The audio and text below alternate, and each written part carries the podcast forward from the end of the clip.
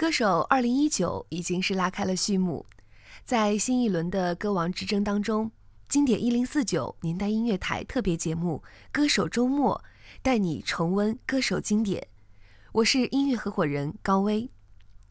前几天的时候呢，我刚刚参加完了湖南卫视二零一九歌手的节目录制，现场的效果真的非常的震撼，每一个歌手的演唱都深深的感染了我。同时呢，感染我的还有长沙的风寒，所以呢，本期节目就请大家多多见谅我这感冒的声音。那么今天的第一位歌手，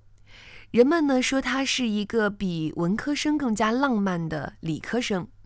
也是一个比诗人更加热爱诗歌的才子，更是一个从不忘穿秋裤的段子手，他就是李健。首先，我们来听一听他这首歌《一往情深》的。恋人，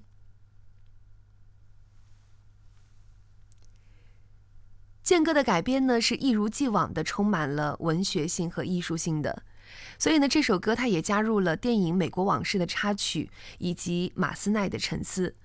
这就好像曾经一往情深的恋人，在时代的变迁里分离，最终形同陌路。而接下来我们要介绍的这位歌手啊，被很多优秀的制作人称之为亚洲最完美嗓音、中国流行乐坛第一实力唱将、中国流行乐坛无冕之王的称号。二零一三年的时候，第一季《我是歌手》一开场他就惊艳四座，正如胡海泉在介绍他的时候说道：“这样的一首歌曲，《等待》，唱出了他在这个舞台上的。”心声，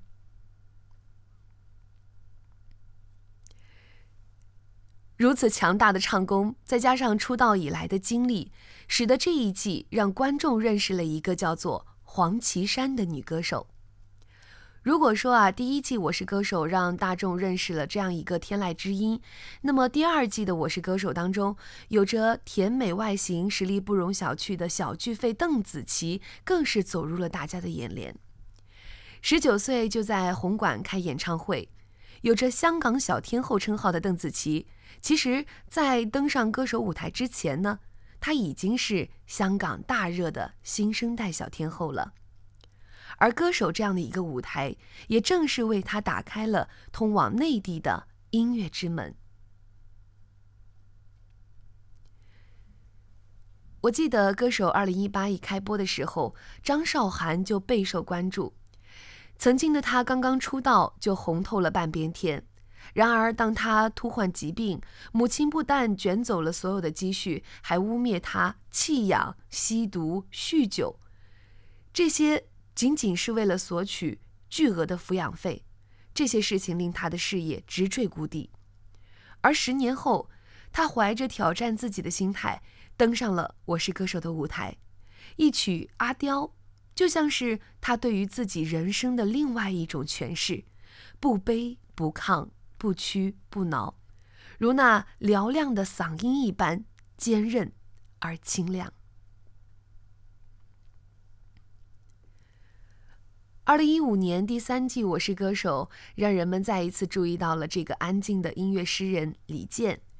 有人说啊，李健的走红既让人觉得意外，却又在情理之中。而第五季逆战歌手的设计，也让李健得以再一次回归歌手的舞台，依旧是那个穿着干净清爽的清华哥哥，依旧是那把温暖的声线，不动声色的动情和润物无声的治愈。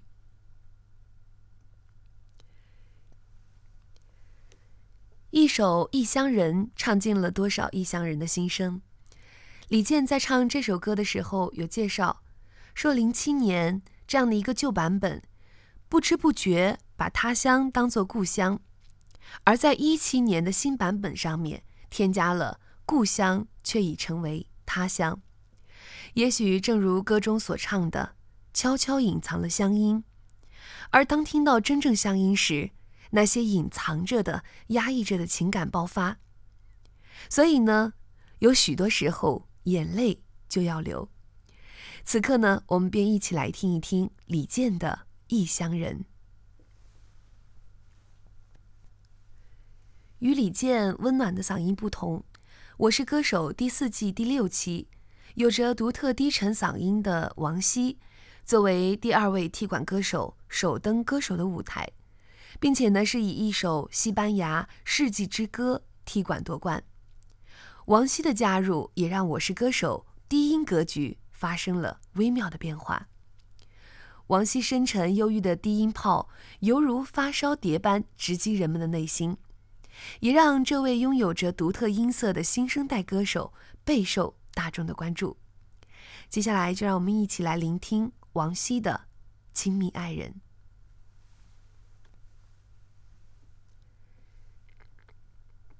接下来的这位歌手，李健曾说他是边缘、独立、自信、不妥协。他是这几季歌手节目当中连续演唱三首原创歌曲的第一人，他就是梁博。而接下来要和大家一起来聆听的他的这首歌，会让我想起九月夏末初秋的南宁。曾经我开车行驶在民族大道上，也见过这样的落日。接下来，让我们一起来聆听梁博的《日落大道》。接下来的这位歌手呢，跟梁博一样是选秀类节目的冠军，但是呢，他的音乐类型完全就不一样了。他呢，总是能够把嘻哈文化和中国风完美结合，自成一派风骨。有人说呢，他是川渝说唱的江湖侠客；也有人说啊，他是雾都街头的市井痞子。而我觉得啊，用血气方刚来形容他，再合适不过了。接下来就跟着高威一起走进他的江湖，盖的沧海一声笑。